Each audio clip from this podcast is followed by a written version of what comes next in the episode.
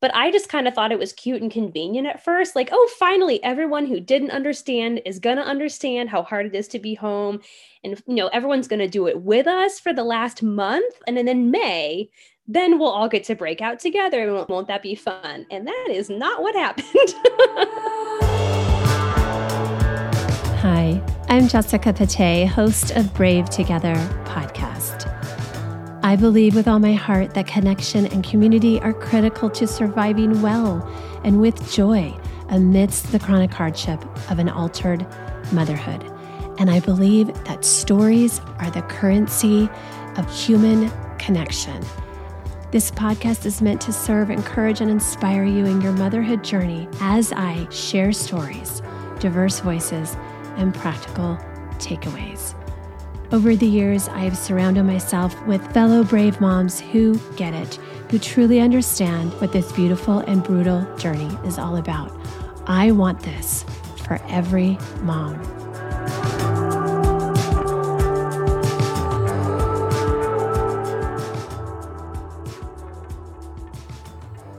The story of Izzy Duval comes from Lawrence, Kansas. And when Izzy's sweet, four pound baby girl came home from the NICU, Izzy and her husband broke the news to all of their friends, family, church, and community that they would be entering a six month quarantine, according to their pediatrician's recommendations, to protect baby Dallas's lungs from viruses. It being 2018, none of us knew what was headed our way in 2020. And the idea of no contact and isolation still seemed, on the whole, totally bizarre. But two years early, Izzy and her family stepped into a life similar to the one we'd all become familiar with.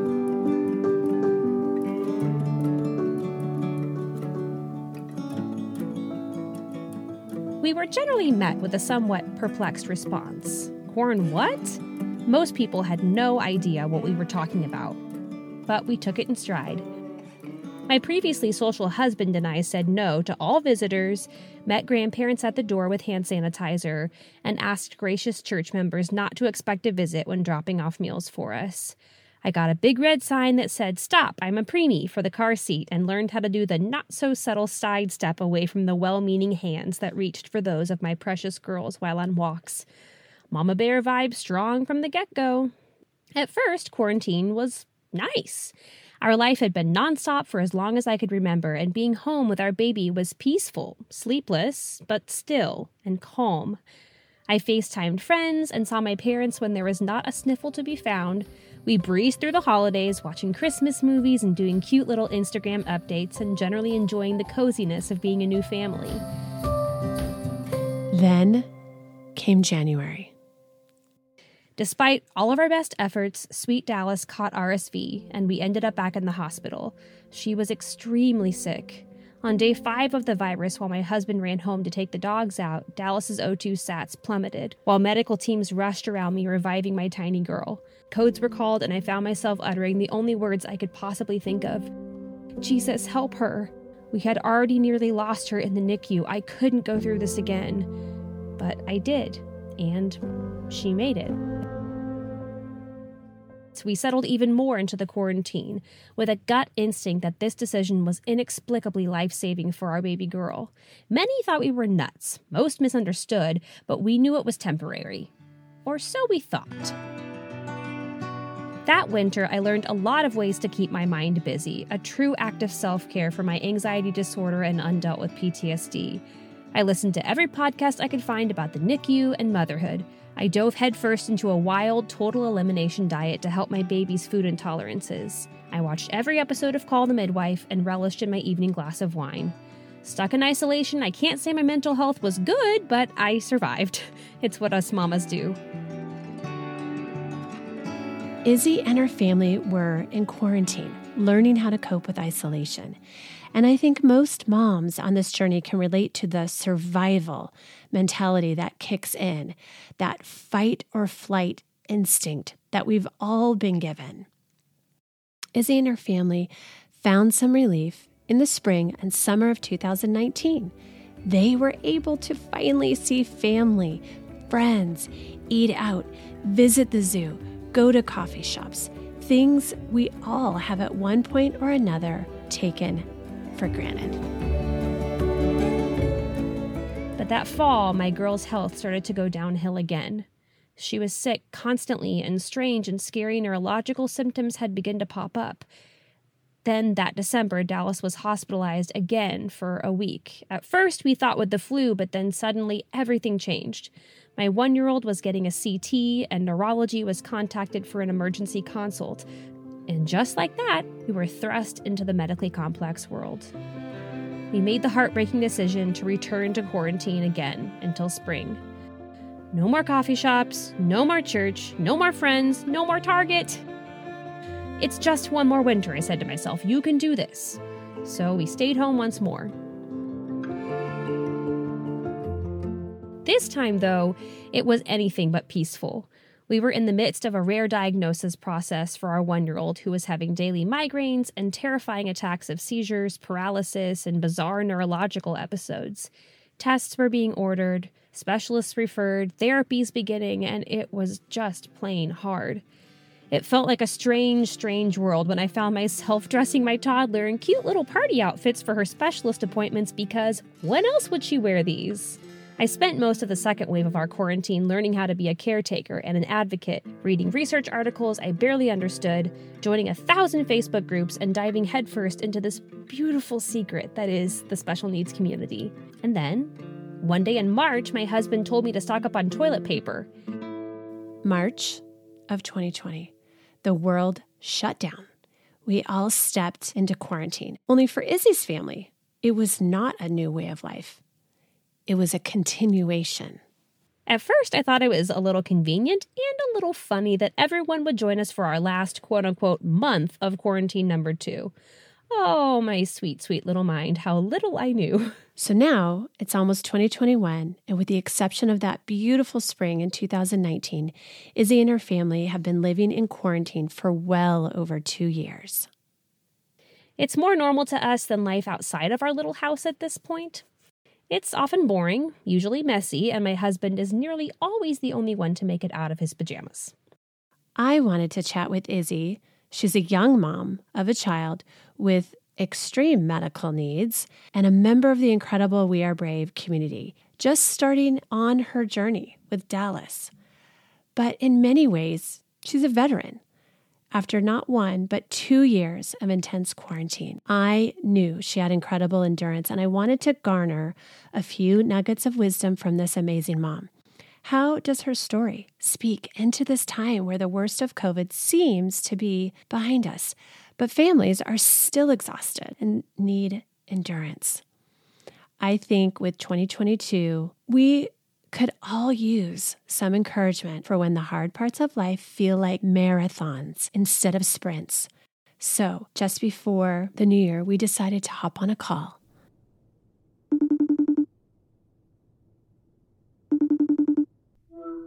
Hi, Izzy. Welcome to season three of Brave Together podcast. I'm just so excited to be here. So, thank you. As you know, probably by now, I so passionately believe that when we share our love and war motherhood stories so transparently that we are more connected to one another. And so let's dive right into your story.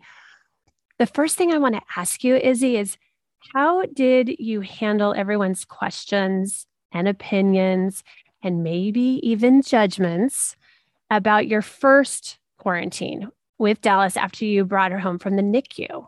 we were thrust headfirst into this journey of medical complexity and and all of this. Um, so I think at the time I really was just relying on my instinct that we needed to keep her safe. And I think a lot of people thought because we're first time parents and we'd had this very traumatic birth experience and we were in the NICU, I think they thought, like, well, you're probably experiencing anxiety. Well, yes, because I do have a lot of anxiety. but there was just this other, just kind of quieter knowing in me that was like, she was so fragile when she was born. And it wasn't necessarily like a breathing thing. Most babies struggle to breathe but with her, she just seemed like very fragile even once we got her home and stable. And so I think I just relied on that instinct in me, which is not always something that I do. Um, and I think I tried to explain a lot, and I'm an Enneagram 4. So it's very important to me that people understand me and that I be known.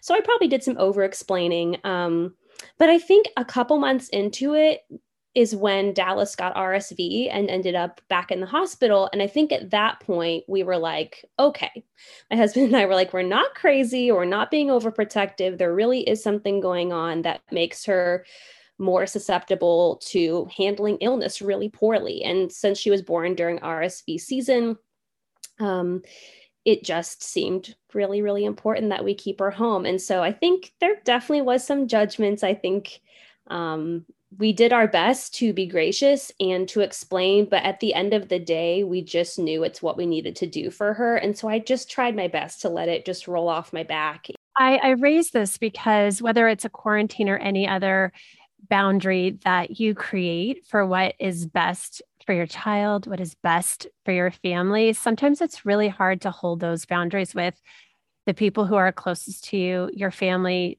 tends to think that they're the exception. Yeah. And, you know, the grandparents, you know, maybe they thought that they were exempt, mm-hmm. right?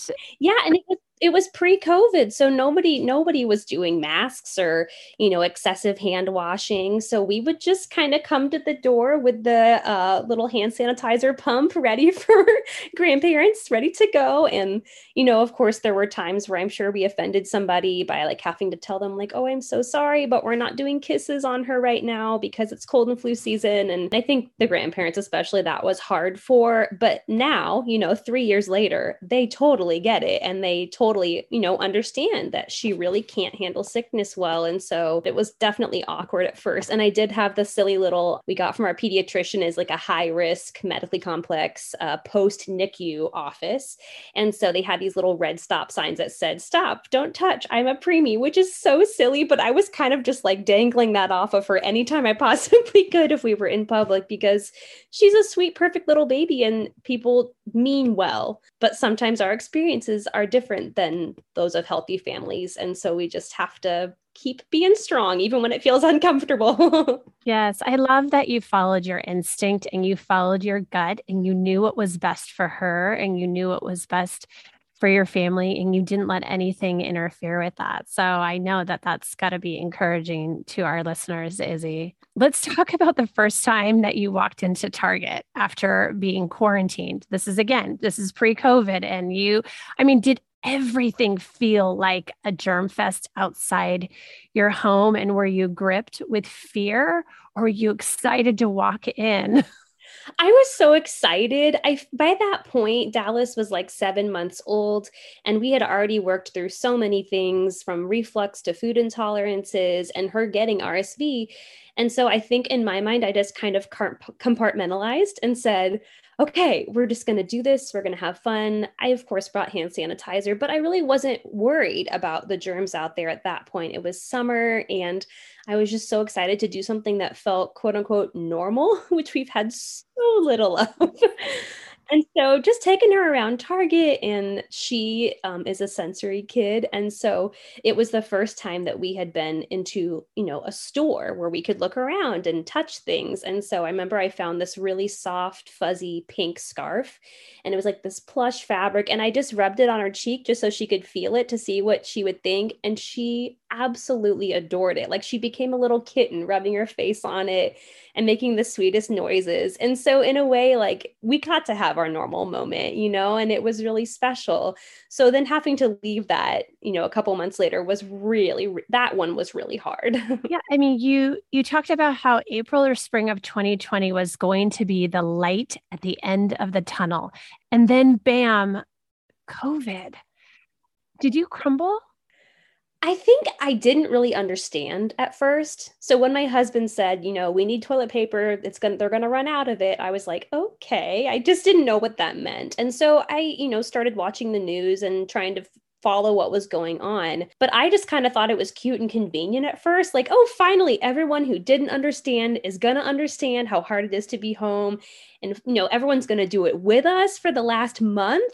And then I thought, I really thought, okay, the whole world's going to do this for a month. And then in May, then we'll all get to break out together. And won't that be fun? And that is not what happened. we don't really know if we're ever going to see the light. And I appreciate how candid you were in the story. Like I drank my weight in wine. Like I, I didn't do everything right, but like, but you still kept your, your mental strength up. How? I think I just knew that if I could keep my mind busy enough, I wouldn't go to the dark, deep places that I tend to go, especially because we've been through so much trauma with Dallas. And I have a lot of PTSD that I'm working through with my therapist. But at the time, I wasn't in therapy. I was just trying to survive. And so I feel like one part of it was the busyness of just being your child's caregiver when they're medically complex. I had you know, we were in the midst of trying to schedule during COVID her first MRI and her first EEG, and we were having insurance problems. And so, to a degree, I just was so busy with that that I couldn't, you know, even think about the fact that we were still stuck at home. But then on the other side, I have just always been a person who escapes into stories. It's really helped me my whole life. And so, you know, as an actress, that was a really healthy place for me to be losing myself in a story of a musical or watching a movie. And I will have cathartic moments watching the movie or or music. And so I think I just found a way to kind of do that and try to find a world that my mind could escape to while I was doing the dishes or whatever. And long term, I really ended up finding such incredible podcasts where I could relate to other moms and um, and their stories. And so that was a part of it too. But really, for me at the time, because I couldn't deal with that trauma, I just had to busy my mind. And that was the way that I got through. mm-hmm.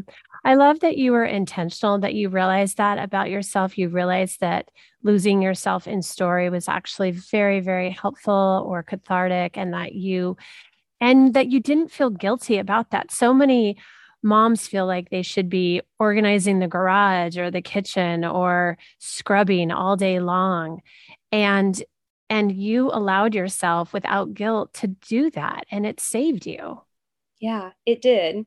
And I think having a baby who really liked to nap on me also aided in that because I am a busy, busy bee. My friends all through college called me busy bee. I'm very busy and I couldn't I couldn't be busy, you know. She was sleeping on me or or whatever. Yeah. that really helped.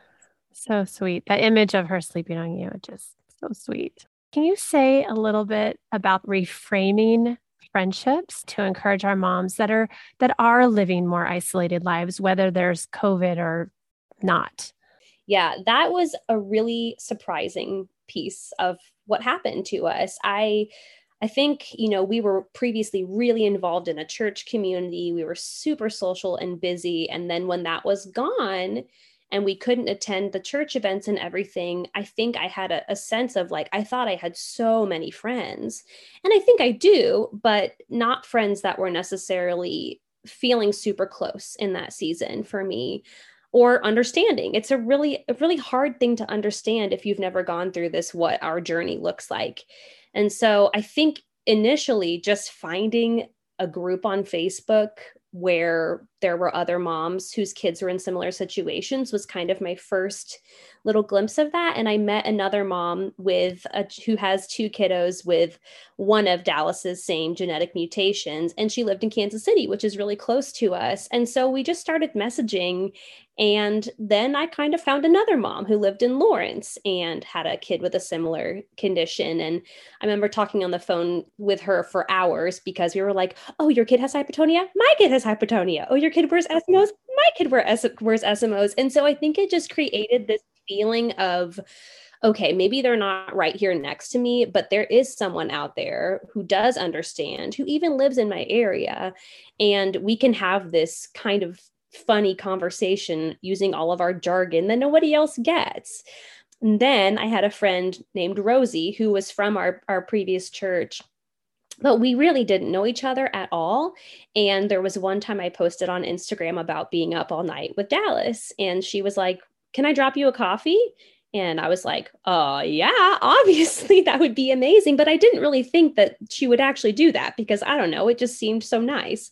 Well, next day she dropped me off a coffee. And really, it was the beginning of a friendship for us of being known and seen and that's really something that she's passionate about is helping other moms to feel seen in the hiddenness of motherhood so she kind of modeled that by example to me. And so that's something that I try to now for other moms kind of bring forward. I when I have a friend who's in the hospital with their child inpatient, I try to send a Starbucks gift card or um, just through the email or something, or um, just something like that, because I know how much that speaks to us when you're in those crisis moments. Mm. I'm really touched by that because we so badly want to be seen. And then just kind of the visual of like, I can just imagine her at your door looking at you through the window, like, I have coffee for you and I see you, Izzy, and I know you're there and I know what's going on and I'm here for you is so beautiful. It is such a simple act of kindness and love, but it means everything. I told her it was like a breath of fresh air. Like I, we had, of course, had people drop off meals and do things for us when Dallas was first born. And I think that communities are generally really good at that. But to have someone be there when she wasn't a newborn and we were, when we had just been in crisis forever was really meaningful. And the really crazy end of that story is that her son actually ended up having a rare disease, which they didn't know back then. And so now we had already forged this friendship of understanding and then she's in a pretty similar situation. So that was a really beautiful god thing that i was like how did that happen? Wow not a coincidence. I call that a divine appointment. Yeah. Any other lesson from the trenches of this never ending isolation that you experienced izzy that you want our our brave moms to hear yeah. You know, I think I picked this up from a podcast at some point and I don't remember who. So if it's you, or whomever out there, I give you all. but someone said something about in like how inside of our homes things can be our versions of perfect. And that really, really spoke to me because since we were going back and forth from quarantine to not quarantine, I had a taste of what it was like to just be our little nugget of a family and how comfy and warm and loving and safe that felt. And I also had a sense of what it felt to be walking around with my child using a gait trainer in public and having people look and watch and ask questions and can't she walk without that thing and you know things that hurt. And so I think I have now found that our home really can be our own perfect. And even now, when we are or aren't in quarantine, just taking solace in the space of my little family of three and our dog, and kind of letting all of those worries of the world go and just leave them outside the home has been a really healing and helpful thing for me. Mm, beautifully said, Izzy. Our own version of perfect there's some radical acceptance like you made peace with our version of of perfect. I love that. I love that. Thank you so much for sharing your story and sharing your heart sharing what you've been through. It really means a lot. Yeah. Thank you so much for having me and and for letting me share my story. You are not alone. Find your people FaceTime, Zoom, coffee, walks, a glance through a window, whatever you can do. And remember that this road is long, but you're walking alongside a group of moms who are for you and with you. Who knows what 2022 will bring? But if the last year, last year and a half has taught us anything, it's that we are so much more in need and capable of connection than we ever knew. And so much of the key to endurance is found in our ability to walk in community. You are loved for the long haul. Please subscribe to the podcast so that you never miss an episode. And if you want to connect with other moms who get it, join our international tribe and sisterhood at wearebravetogether.org. And remember, always, you are not alone.